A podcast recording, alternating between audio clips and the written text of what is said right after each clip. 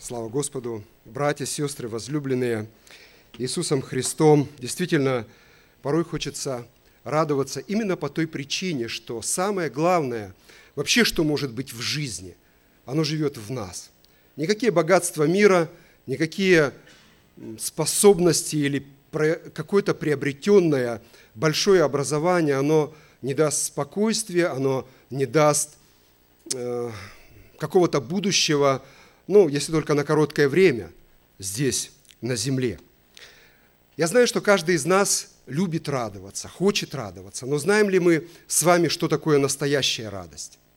Вот в детстве мы с вами, например, радовались таким вещам, которые на нас, на взрослых сегодня не произведут никакого впечатления. Ребенок может радоваться, скажем, от каких-то сладостей или от какого-то подарка, быть в восторге, но при этом быть очень сильно разочарован, если, скажем, его родители после долгого ожидания получат э, квартиру в каком-то другом районе и переедут, а его друзья останутся там. Не только по отношению детей и нас, взрослых, как бы есть такие отличающиеся моменты по поводу которых мы можем радоваться, но и мы с вами тоже отличаемся какими-то моментами, на которых можем обращать внимание, а может быть, которые некоторые для нас будут не такие радостные.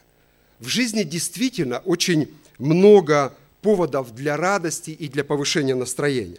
Но есть вещи, скажем, которые и тем, и другим могут принести удовольствие. Например, свобода. Вот я знаю из личного опыта, что дети достаточно радуются, когда их выпускают из угла. Ну и я тоже в детстве радовался, когда меня мои родители выпускали из угла. Как вы думаете, что выберет здравомыслящий человек? Деньги в тюрьме или свободу без денег? Когда Саул воевал против филистимлян, они видели этого огромного выступающего человека, который выходил поносить Израиля. Огромный человек в необыкновенной амуниции, его оружие было намного больше, возможно, чем э, простое оружие. Он был выше всех всадников на конях. Выходил для того, чтобы поносить Израиля. И все говорили, если бы кто убил его, тогда бы царь наделил его великим богатством, отдал бы за него свою дочь замуж, и дом отца его сделал бы свободным в Израиле. Свобода, дорогие братья и сестры, это свобода.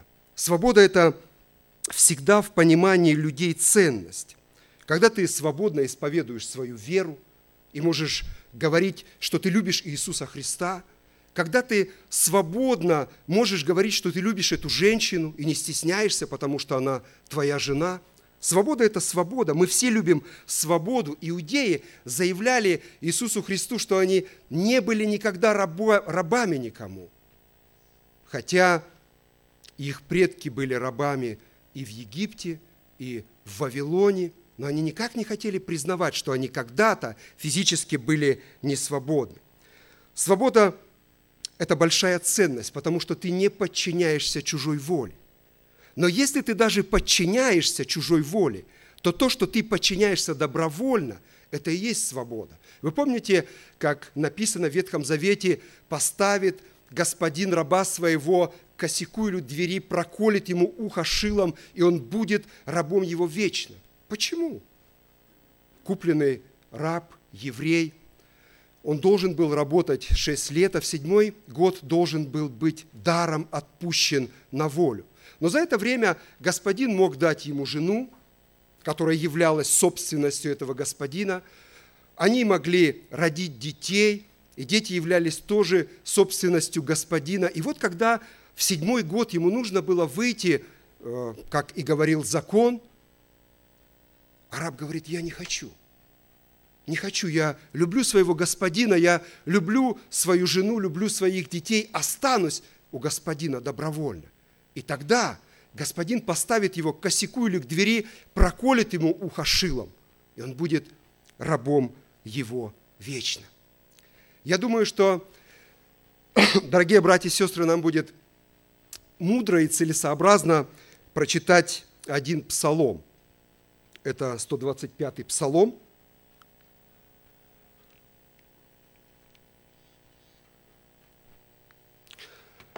Сто двадцать пятый псалом, песнь восхождения.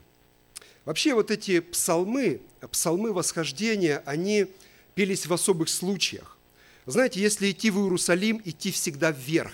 Иерусалим стоит на горах, и, естественно, храм тоже э, находился на возвышенности, и когда они шли э, на поклонение в храм, они поднимались по таким ступенькам, через, через несколько ступенек были такие площадки, где они как бы останавливались, набирали воздуха и шли, воспевали дальше эти благословенные псалмы. Псалом 125, песнь восхождения. Когда Господь возвращал плен Сиона, мы были как бы видящие во сне. Тогда уста наши были полны веселья, язык наш пения. Тогда между народами говорили, «Великое сотворил Господь над ними». Великое сотворил Господь над нами, мы радовались. Возврати, Господи, пленников наших, как потоки на полдень, сеявшие со слезами, будут пожинать с радостью, с плачем несущие семена возвратиться с радостью, неся снопы свои. Возможно, автор этого псалма сам участвовал как бы в этом выходе э, из плена, потому что в третьем стихе говорится «мы радовались». Этот псалом описывает возвращение Израиля из Вавилонского плена. Тема проповеди – радость в свободе. Знаете, мы можем с вами, дорогие братья и сестры, может быть, не до конца понимать какие-то богословские вопросы, но э, недопонимание каких-то очень сложных моментов, оно не может поколебать радость во кресте. Пусть эти богословские вопросы, возможно, знает кто-то другой, но радость во Христе, она присуща каждому человеку. Я помню, когда мы в детстве еще я жил в Сибири, в детстве зимой к весне поближе строили такие пещеры в снегу. Знаете, можно было вырыть такую пещеру, когда там уже снег улежится, и особенно после какой-то оттепель, оттепели, там сидели, разговаривали, э, было тепло, э, не дул ветер. Однажды я по весне рыл такую пещеру, она была такая узкая, длинная, и в один прекрасный момент обломился наст – и было тяжело дышать, пришла тревога. Ну что я там понимал теми мозгами? 13 или 14 лет мне было, но я понимал, что конец. Друзья догадались, они обрубили наст вокруг меня. И, знаете, можно представить, что чувствует человек, когда понимает, что угроза миновала. Стало свободно дышать, стало легко, пришла радость, Недавно мне делали операцию, ломали нос, и знаете, там э, сутки должны были быть находиться такие тампоны. Честно говоря, я даже и не соображал, что в носу человека может столько поместиться. Сутки не мог дышать, и понимаете, вот, эту, вот это ощущение, вот эту радость на следующий день, когда их вытащили, когда ты можешь свободно вздохнуть. Но это только говорится о том, что может преследовать нашу плоть. грех, который имеет человек, он производит на него очень сильное давление. Человек может не находить себе места. Человека может разрывать изнутри. Чтобы от этого освободиться, нужно исповедание в грехах. Свобода – это отсутствие стеснения, отсутствие ограничений, отсутствие общественно-политического давления, отсутствие притеснения за исповедание веры, или возможность сказать правду. Мы с вами сегодня рассмотрим три пункта. И первый из них – приобретение свободы через Божью милость, радость возвращения, следующий момент. И третий – сеявшие со слезами будут пожинать с радостью. Итак, народ Господень, приобретая свободу, когда он выходил из Вавилонского плена по милости Божьей, радуется в надежде, имея эту возможность или цель торжествовать во Христе, торжествовать в Боге не какое-то короткое время, но и навсегда. Свобода – это радость, а отсутствие свободы – это наказание. Это могут ощутить люди, скажем, которые сидели в тюрьме. Иисус Христос знает э, это как никто другой. Не потому, что, естественно, он был стеснен, но потому, что он знает все. Израильский народ, он очень часто огорчал Бога. Очень часто. И самая большая проблема – это было идолопоклонство. Это была самая большая проблема, и это сравнивалось с прелюбодеянием. Эта проблема не прошла сегодня мимо нас. Начиная с того, что поклоняются идолам, поклоняются иконам, и, возможно, где-то в языческих исповеданиях поклоняются каким-то священным деревьям или э, вырубленному чучелу, или, возможно, э, природа как-то вырастила что-то похожее на какой-то образ. Продолжается это в желании, естественно, чем-то отличиться от человека другого, приобретя какую-то машину. Но и не прошла мимо и церковная политика, когда человек хочет добиться, когда человек ставит перед собой вот этого идола в, этой, в виде этой задачи добиться чего-то, чтобы быть выше. Это называется идолопоклонство. Господь удивлялся продолжающемуся упорству. Исаия говорит, он воспитывает сыновей, а они возмущаются против него. Это народ был обремененный беззакониями. Беззаконие как бремя, как тяжелый груз лежало на плечах этого народа. Во что, во что, говорит, вас еще бить, говорит Господь. Вся голова в язвах, все сердце исчахло. Господь посылал народу своих посланников, потому что жалел свой народ. Но они издевались над посланными к нему, ругались над пророками, и Господь прогневался на них. Он весь израильский народ отдал в руки царя Халдейского и все предал в руки этого царя. Итак, 598 год до Рождества Христова пришел Навуходоносарь, царь Халдейский, царь Вавилонский, пришел и осадил Иерусалим.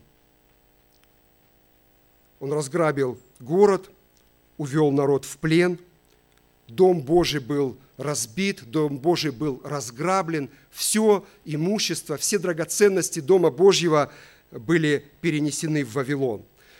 Те, кто не погибли во время этой осады, они были взяты в плен и были уведены э, в Вавилон. И были они там рабами до воцарения Кира, царя Персидского, до исполнения 70 лет, пока земля не отпраздновала суббот своих. Они за все это время, пока были на земле, на своей ни разу не исполнили э, то, что указывал им Господь. Шесть лет засевай, а в седьмой год пусть земля отдыхает. И самое страшное испытание для них было, было то, что они лишились храма и возможности приносить жертвоприношения. Бог наказал народ таким образом – что позволил халдейскому царю забрать народ в плен, лишить их свободы, и Бог знает намерения о нас. Бог знал намерения и об израильском народе, намерения во благо, а не на зло. Знал, что только таким образом можно было как, каким-то образом повернуть народ к себе. Порою, знаете, как сказал когда-то Иван, у нас на проповеди Бог налагает палец – и ты из, под этого пальца никуда не денешься. По прошествии достаточного времени, в первый год правления Кира, царя Персидского, во исполнение слова Господня, Бог возбуждает дух царя Кира, царя Персидского, дать указ, чтобы евреи шли в Иерусалим и строили храм Господу Богу Израилеву. Неужели вообще это могло произойти? Неужели вообще это могло быть? Неужели кто-то когда-нибудь в истории отпускал своих рабов? Не Божье ли это дело? Не Божья ли это рука? Итак, первый пункт – приобретение свободы через Божью милость. Когда возвращал Господь плен Сиона, мы были как бы видящие во сне. Э, Господь говорил через пророка Иеремию, «И воззовете ко мне, и пойдете, и помолитесь мне, и я услышу вас, и взыщите меня, и найдете, если взыщите меня всем сердцем вашим. И я буду найден вами, говорит Господь, и возвращу вас из плена, и соберу вас из всех народов, из всех мест, куда изгнал вас, говорит Господь, возвращу вас в то место, откуда переселил вас». Итак, когда Господь возвращал плен Сиона, все были видящие как бы во сне. Сион – это город Давидов, крепость Иусеев, которую в свое время завоевал Давид, одна из гор Иерусалима. И когда народ возвращался из плена, было такое ощущение, что народ спит. Вот вроде что-то происходит, а на самом деле как будто бы народ спит, потому что такие вещи, они могут только присниться. Если бы этому событию была бы какая-то подготовка, возможно, для израильского народа это не было бы так неожиданно. Я думаю, что в жизни каждого из нас э, происходило что-то подобное, когда мы не могли оценить какую-то ситуацию. То есть она была для нас ситуацией безвыходной. Но Бог поворачивает все так, и ты не можешь эту ситуацию оценить иначе, как чудо – мы понимаем, что захваченных рабов никто не хочет отпускать. Это ведь бесплатная рабочая сила. Помните, как э, фараон удерживал своих рабов, евреев, и никак не хотел их отпускать. И поэтому, возможно, израильтяне, они и не настраивались ни на какую свободу, хотя желали ее всей душой. Бог возбуждает дух царя Кира, царя Персидского, дать им свободу. Неужели это вообще заслуга этих людей? Я думаю, что в любом случае это по милости Божией. По милости Божией, потому что, возможно, там, в то время пленения, были те, которые не подымались с колен, которые день и ночь взывали Господу, сокрушая свое сердце. Если кто-то думает, что он вот эту свободу приобрел сам какими-то своими силами, тогда плачьте и сокрушайтесь о своих грехах. Когда Господь освободил нас от мертвости по преступлениям и грехам, мы испытали эту милость от Бога в этой ситуации. Так и написано, по великой своей милости, возродившей нас воскресением Иисуса Христа из мертвых к упованию живому. Если кто-то думает, что он свободен по той причине, что он может каким-то образом вульгарно себя вести в обществе или, э, может быть, как-то развязано, или, может быть, говорить какие-то скверные слова, вести себя вызывающе, думает, что он свободен, я вам скажу, что здесь никакой свободой и не пахнет. Это совсем не свобода. Это абсолютное рабство и полная зависимость от греха. Зависимость от греха показывает принадлежность к земному и пропасть между человеком и небом. Принадлежность к земному доказывает дружбу с миром и показывает, что человек не может быть зависим только от одного греха. Но как и закон говорит, что если человек согрешит в чем-то одном, то он виновен во всем. Если, конечно, он не омыт кровью Иисуса Христа. Похоть же зачавшая рождает грех, а сделанный грех рождает смерть. И если мы с вами, дорогие братья и сестры, так часто спотыкаемся и так часто ошибаемся, то что говорить тогда о неверующих? Я помню, когда еще работал на позапрошлом э, проекте в столярке. Там, конечно, были там разные задания, какие-то мелкие вещи, можно было что-то подчистить, что-то наладить, но и были э, серьезные такие заказы, когда нужно было делать стол для бюро, и одному французу э, поручили сделать такой компьютерный стол для детей с лавочкой – Э, он начал делать, и через какое-то время подходит ко мне шеф и говорит, Алексей, ты можешь сделать эту работу вместо него? Он говорит, уже столько материалу попортил, э, в одной руке булочка, другой делает. И я говорю, ух ты, сам в себе, думаю, ничего себе, у него забрали работу, мне отдали, значит, я что-то больше могу? И в груди, знаете, так поднимается. Вот это, братья и сестры, гордость житейская. Это гордость житейская, которую нужно топтать на корню. Это то, чему начинает противиться Господь. Это то, в чем нужно исповедоваться. Если я думаю, что я лучше кого-то что-то могу, лучше кого-то могу что-то объяснить или что-то сказать, то я должен причину эту искать в себе, должен исповедоваться перед Господом. Мы все с вами были когда-то в плену. Самое страшное, что мы думали, что мы были свободны. Вы помните, фарисеи говорят, мы не были никогда никому рабами. А Иисус Христос говорит, кто делает грех, тот раб греха. Господь наказал Израиля. Израиль был угнан в плен. Он же и возбудил дух царя Кира, который и отпустил евреев на свободу. Кто был причиной освобождения? Смотрите, как напомнил Эдик, э, вот это место Священного Писания, что «придите ко мне, труждающиеся и обремененные, и я успокою вас». Многие-многие знают это место Священного Писания наизусть, но это совсем непростое место. Совсем непростое место. Одну часть поймут женщины, потому что бремя – это от слова «беремя». То есть, когда женщина ходит беременная, она чувствует вот эту тяжесть. Да?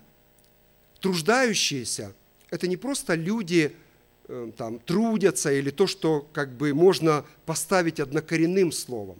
Труждающиеся – это те, которые обременили себя на постоянное погребение мертвых.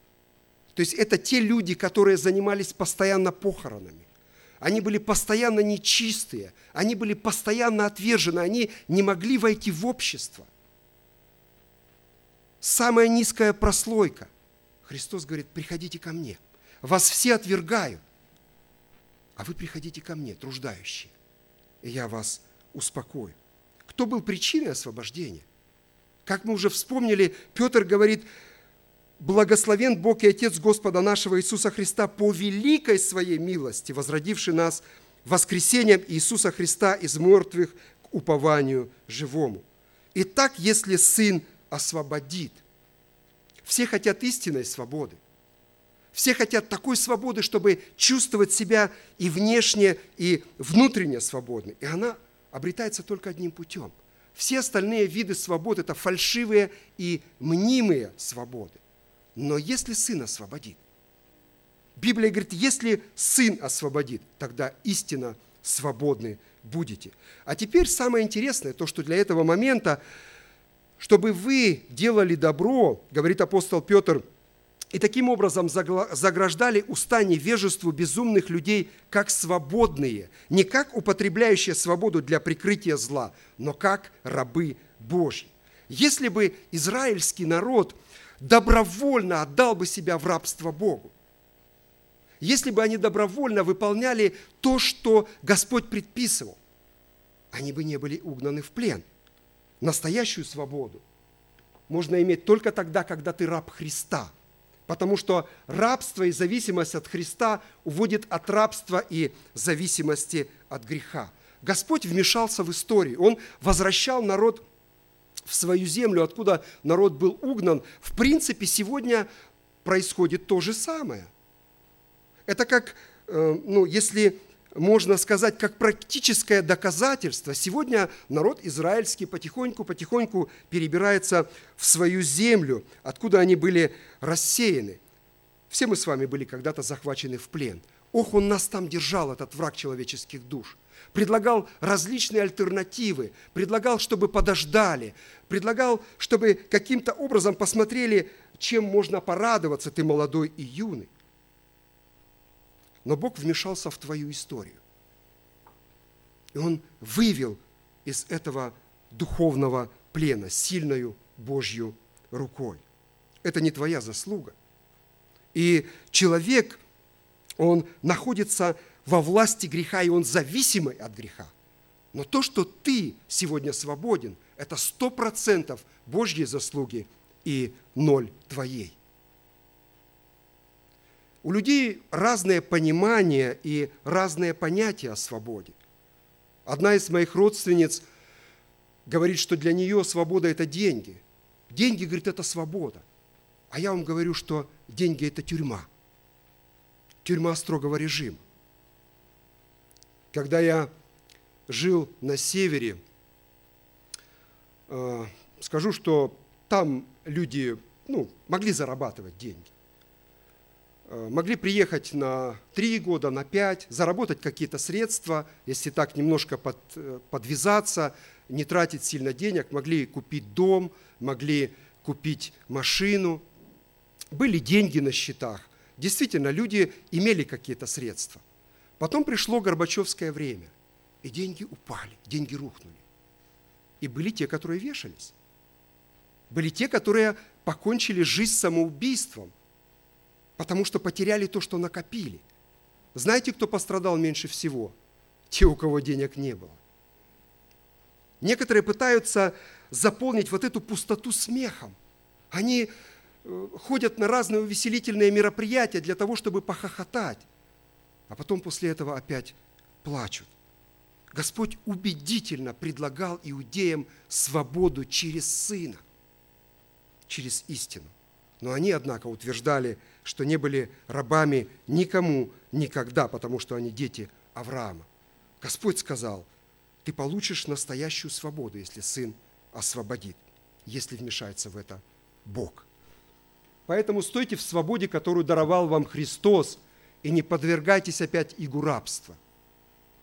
Помните Божью милость, а не временное удовольствие, получаемое в рабстве греха. Цените свободу, которую заслужил Христос для вас своей кровью. Помните, что свобода – это вмешательство Бога в твою жизнь по милости Его. Второй момент – это радость возвращения. Тогда уста наши были полны веселья, и язык наш – пение. Тогда между народами говорили «Великое сотворил Господь над ними, великое сотворил Господь над нами, мы радовались. Возврати, Господи, пленников наших, как потоки на полдень. Все мы с вами, дорогие братья и сестры, сотканные в чреве матери, созданы с правом на вечную жизнь. Шанс имеет каждый. Много званых. Но желание приобрести вечную жизнь есть не у каждого. Причина этому очень простая – закрытое сердце. Жертва Иисуса Христа, она настолько мощная, что э, ее достаточно для всех людей, которые жили, которые живут и которые будут жить. Но она действительно э, эффективная становится для избранных. Примерно подсчитано, что на родину из Вавилона э, подсчитано, что вернулось около 42 тысяч человек. В основном это были бедные люди.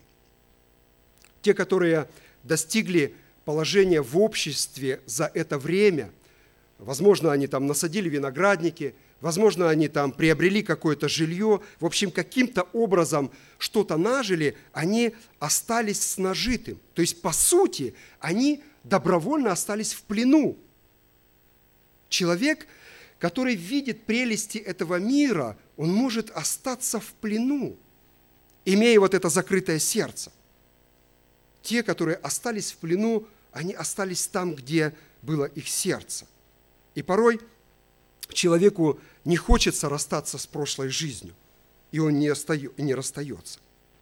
Но он при этом не имеет абсолютно полной радости. Часто такие вот меркантильные, русским, русским языком сказать, э, расчетливые люди, они сразу думают, что они потеряют какое-то удовольствие, что они потеряют часть комфорта, они э, как бы поселяют в себе это сомнение. Ну и, конечно, их посещают разные мысли, что хм, ну ты же еще молод, и впереди у тебя столько лет и столько дней, и ты в любой из них можешь покаяться.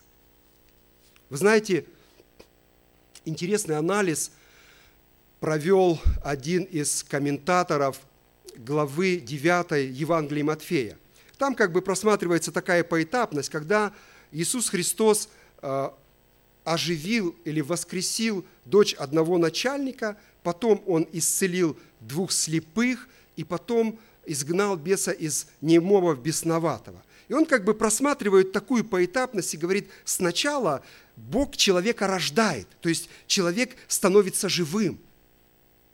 Потом он открывает его духовные глаза, и он начинает видеть то, что раньше не видел сам, начинает видеть то, что не видят другие люди. И как вот этот бесноватый в прошлом, после исцеления, когда исцелил его Иисус Христос, начал говорить, так говорит, рожденные свыше люди начинают видеть духовные вещи и начинают свидетельствовать.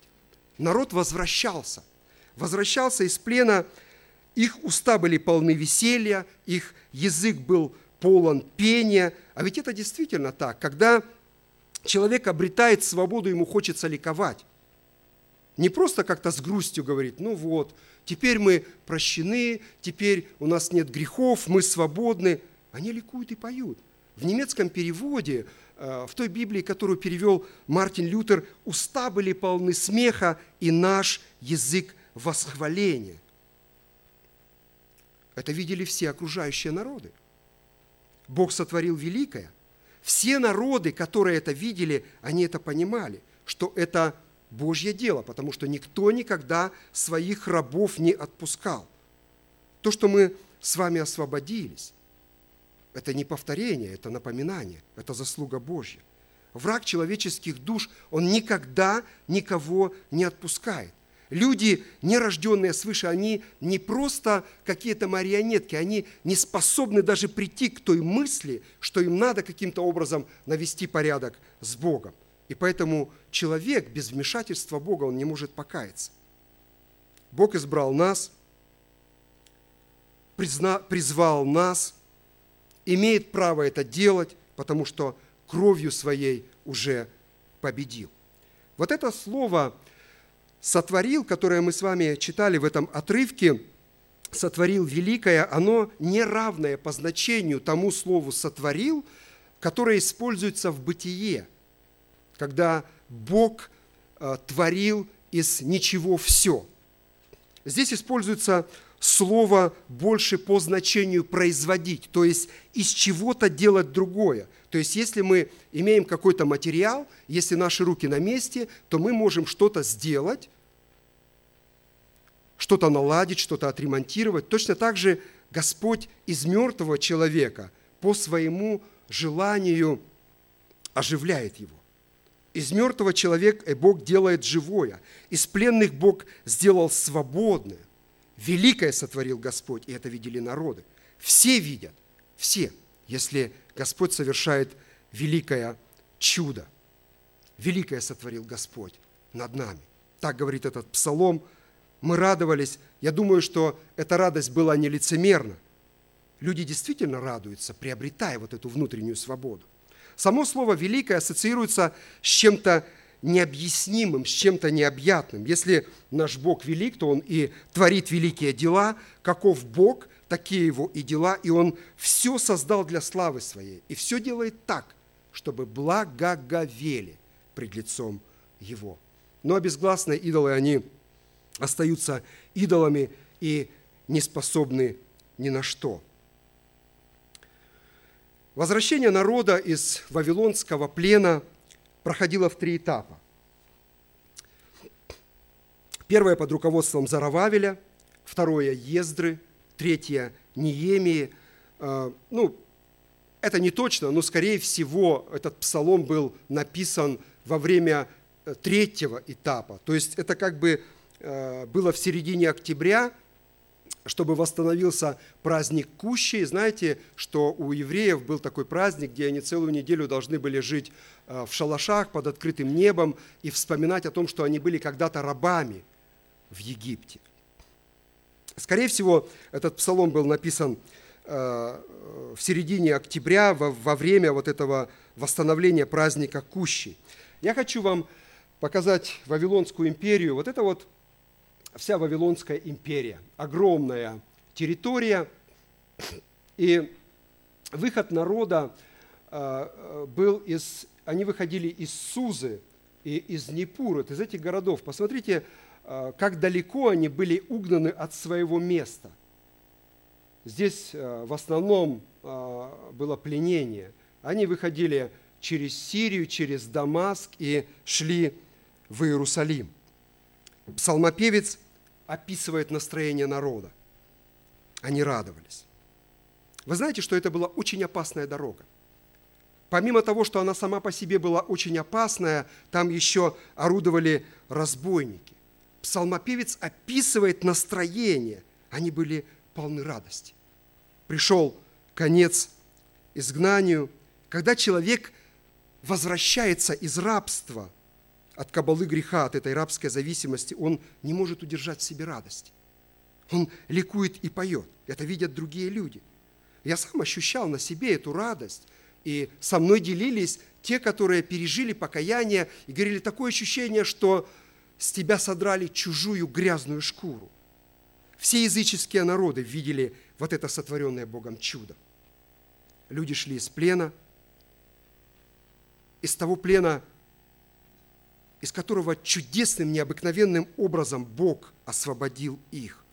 Бог просто творит чудеса.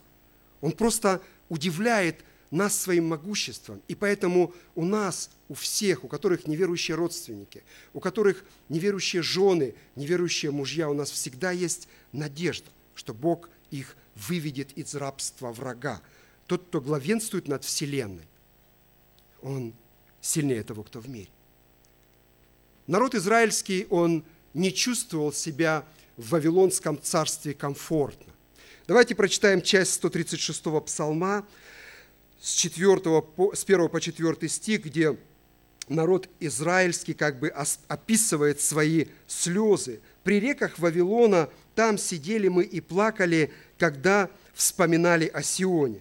На вербах посреди его повесили мы наши арфы, там пленившие нас требовали от нас песней и притеснители наши веселья. Пропойте нам из песней сионских, как нам петь песнь Господню на земле чужой.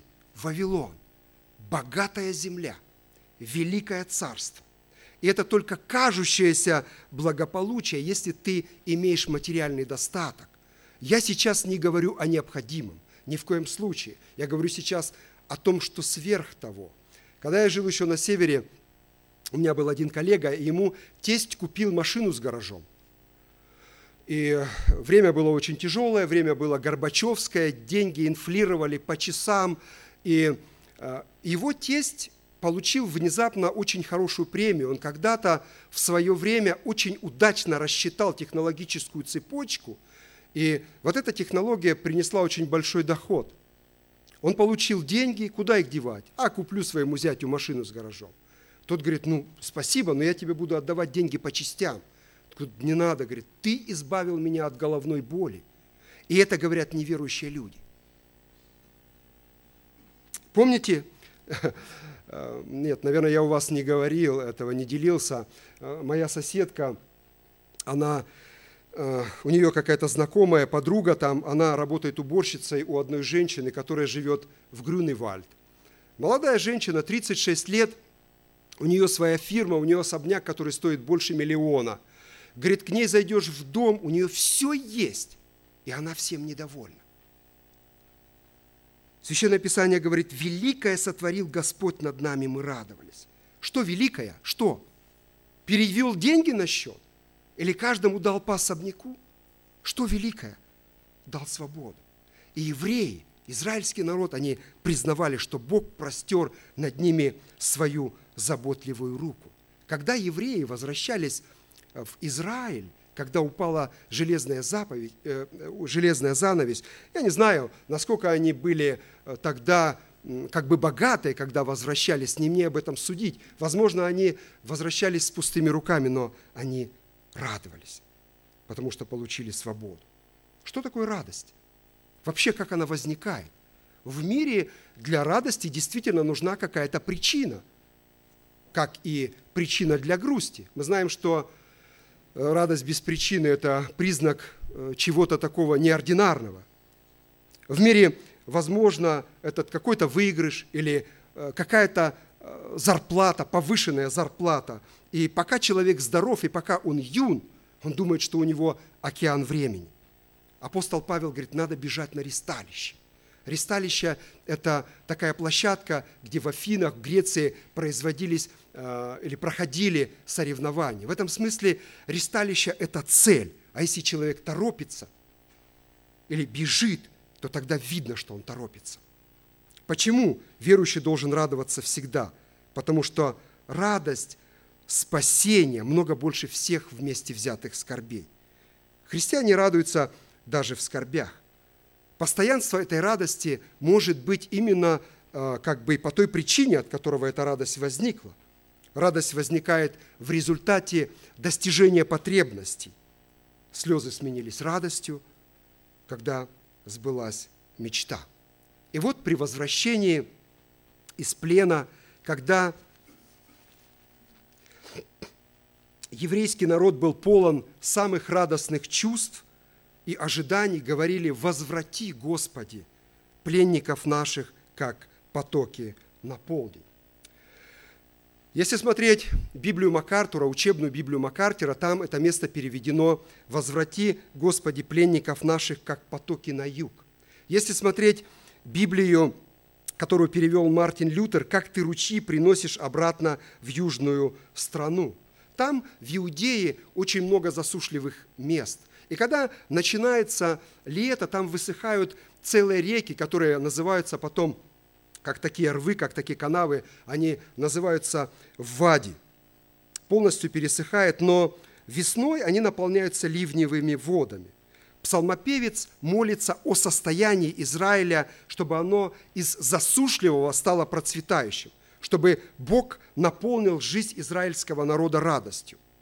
Опять же, не могу сказать точный источник, но как мы уже с вами повторили, что по подсчетам примерно из Вавилона э, в землю израильскую вернулось около 42 тысяч человек.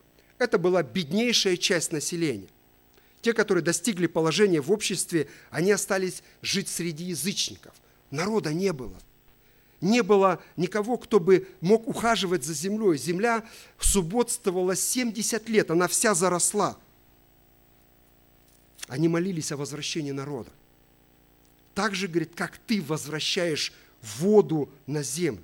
Весной южные ветры, они приносили вот эту живительную влагу, и потом земля начинала жить.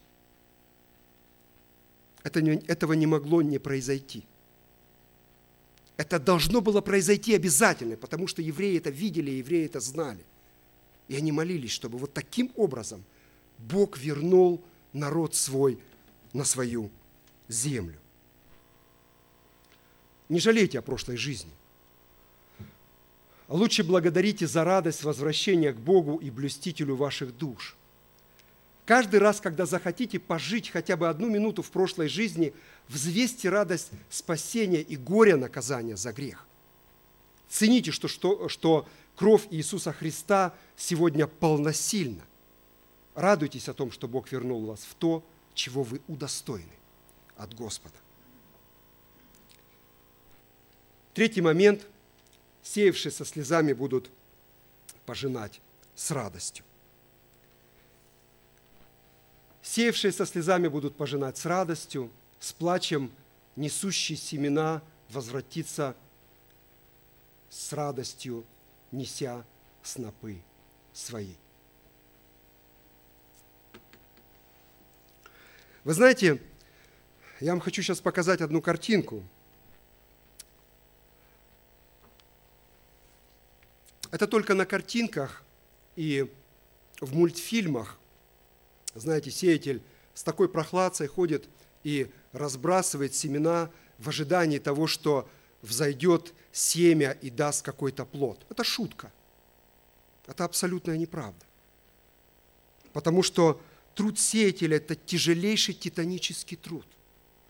Если будет сеятель с прохладцей ходить и разбрасывать семена, то ни одно семя не взойдет.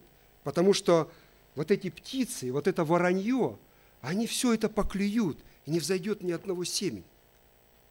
Труд сеятеля – это тяжелый титанический труд. Он должен с огромной силой размахнуться и вонзить семена в землю, чтобы эти семена там внутри скрылись. Поэтому труд сеятеля всегда со слезами. Тяжелый, изнурительный труд. Тот, кто сеет духовное семя, тот должен быть готов. Он должен точно быть уверен, что это его труд, который даровал ему Господь. Он не должен делать этого труда с прохладцей. Он должен быть готов, что кто-то, возможно, рассмеется в лицо, что кто-то, возможно, оскорбит. Он должен быть готов к неурожаю. У нас в церкви есть один брат, у которого есть дар благовестника. Это очень благословенный брат. Он трудится на этой почве уже долго-долго лет, много-много лет. И когда-то давно он э, на одном месте раздавал духовную литературу, и потом, через 10 лет, на том же месте подошла к нему одна женщина и говорит, я 10 лет назад взяла у тебя газету, прочитала, покаялась, и я христианка. Знаете, он что сказал? Говорит, я готов еще 10 лет ходить ради одного результата. У возвратившихся из плена – ну, по крайней мере, так считается, было очень мало семян для своих полей, так, по крайней мере, комментируют некоторые богословы.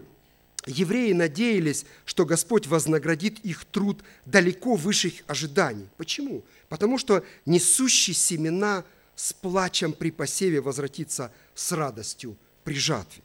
Каждый, который сеет со слезами, независимо от труда, который дал ему Господь, или наш Бог Иисус Христос получит радость и будет, и будет пожинать с радостью. Собирание урожая всегда радость. Один из комментаторов интерпретирует это место таким образом и говорит, посеявшие слезы раскаяния в грехе пожинают урожай радостного возвращения на землю в Израиле. Возможно, действительно, были те, которые день и ночь стояли и исповедовали грехи всего Израиля, потому что по причине идолопоклонства Израиль был угнан в Вавилонское царство. Они со слезами сеяли вот этот плод покаяния. Скорби, перенесенные народом в трудностях, впоследствии отзовутся радостью в процветании, если Бог могущественно действует среди своего народа. Посмотрите на начало и на конец этого псалма. Народ выходит из плена, и в их понимании все свежо. Хотя, в принципе, говорят, что они не были там как э, рабы, закованные в колоды, там, ну, под особым таким контролем. Считается, что они все-таки там находились как бы в плену, то есть могли свободно передвигаться, могли свободно ходить, там, возможно, э, была у них работа, а, все-таки они были не у себя дома. Все-таки они были в плену. И человек периодически в мире имеет в себе радостные ощущения и прекрасное настроение. Но даже если у него это есть, он всяческим образом бежит от реальности по причине того, что он не с Богом. Они там, находясь в Вавилоне, в плену, они не чувствовали у себя в сердце домашней обстановки. И когда они получили свободу, они не начали грустить, они начали радоваться. По некоторым данным, как мы уже вспоминали, в, э, из Вавилона в обетованную землю вернулось около 42 тысяч человек. Все это были бедные люди. По некоторым данным, те, которые остались добровольно в плену, они все погибли. Тот, который добровольно останется в плену, не перейдет добровольно в рабство Господу, они все погибнут. Все погибнут навечно. А это очень серьезно. Я когда-то очень долго рассуждал над этим вопросом. Что же такое вечность? И как же это так быть э, в вечности, радоваться в вечности, э, в вечности страдать. Знаете, однажды я прочитал такой детский рассказ, где один обращается э, к другому верующему и говорит, ты знаешь, говорит, мне так тяжело это воспринимать, я не понимаю, что же такое вечность, как же вообще понять, что такое вечность. И он ему приводит такой детский аргумент, говорит, представь себе, что стоит огромная, огромная гора, и она вся из металла. И только раз в сто лет прилетает туда, на эту гору, маленькая птичка почесать свой клюв. И вот когда она эту гору разметает до основания, это будет только одна секунда вечности. Это просто была детская интерпретация, чтобы человек немножко понял. Просто осознайте и ощутите, что такое быть в вечном мучении. Те, которые вышли из этого плена, они радовались. Если смотреть на прошлое, если смотреть в последствии от этого урожая, потому что для того, чтобы посеять, нужно вложить много труда. И если труд приносит результат, это всегда радость. Итак, народ Господень, выходя из Вавилонского плена, радуется тому, что Господь проявил к ним свою милость. Радуется в надежде, имея цель торжествовать не только короткое время, но и навсегда. Не только освободившись, но и навсегда. Мы будем с вами радоваться, дорогие братья и сестры. Будем радоваться во Христе, даже если наш труд здесь, на земле, будет со слезами. Давайте будем благодарны Господу, Богу за освобождение от греха. Будем трудиться тем даром или тем трудом, который Господь для нас предопределил. Но а к гостям, к прихожанам я обращаюсь особо, те, которые не имеют Господа в сердце. Ваша жизнь в опасности, она в плену. Вы все равно умрете. А смерть, она очень крепка. Смерть, она настигнет. Ты ее никак не отодвинешь. Ты никак от нее не убежишь. Но Христос смертью попрал смерть смертью победил вечную смерть. И только живущий со Христом способен противостоять смерти вечной. Поэтому возрадуйтесь со Христом, получив вечную жизнь через покаяние и через исповедание грехов. Ну и в заключение хотелось бы дать несколько практических советов. Трудитесь все в Царстве Христа, безработицы нет. Трудитесь тем даром, который вам дан, а не тем, что, по вашему мнению, вам больше подходит. Трудитесь с полной отдачей, жертвуя, а не в развалочку. Благодарите за Божью милость, радуйтесь в свободе, живите в надежде, что слезы, пролитые в труде, принесут неизмеримую радость в зависимости от произведенного труда. Аминь. Мы помолимся, да?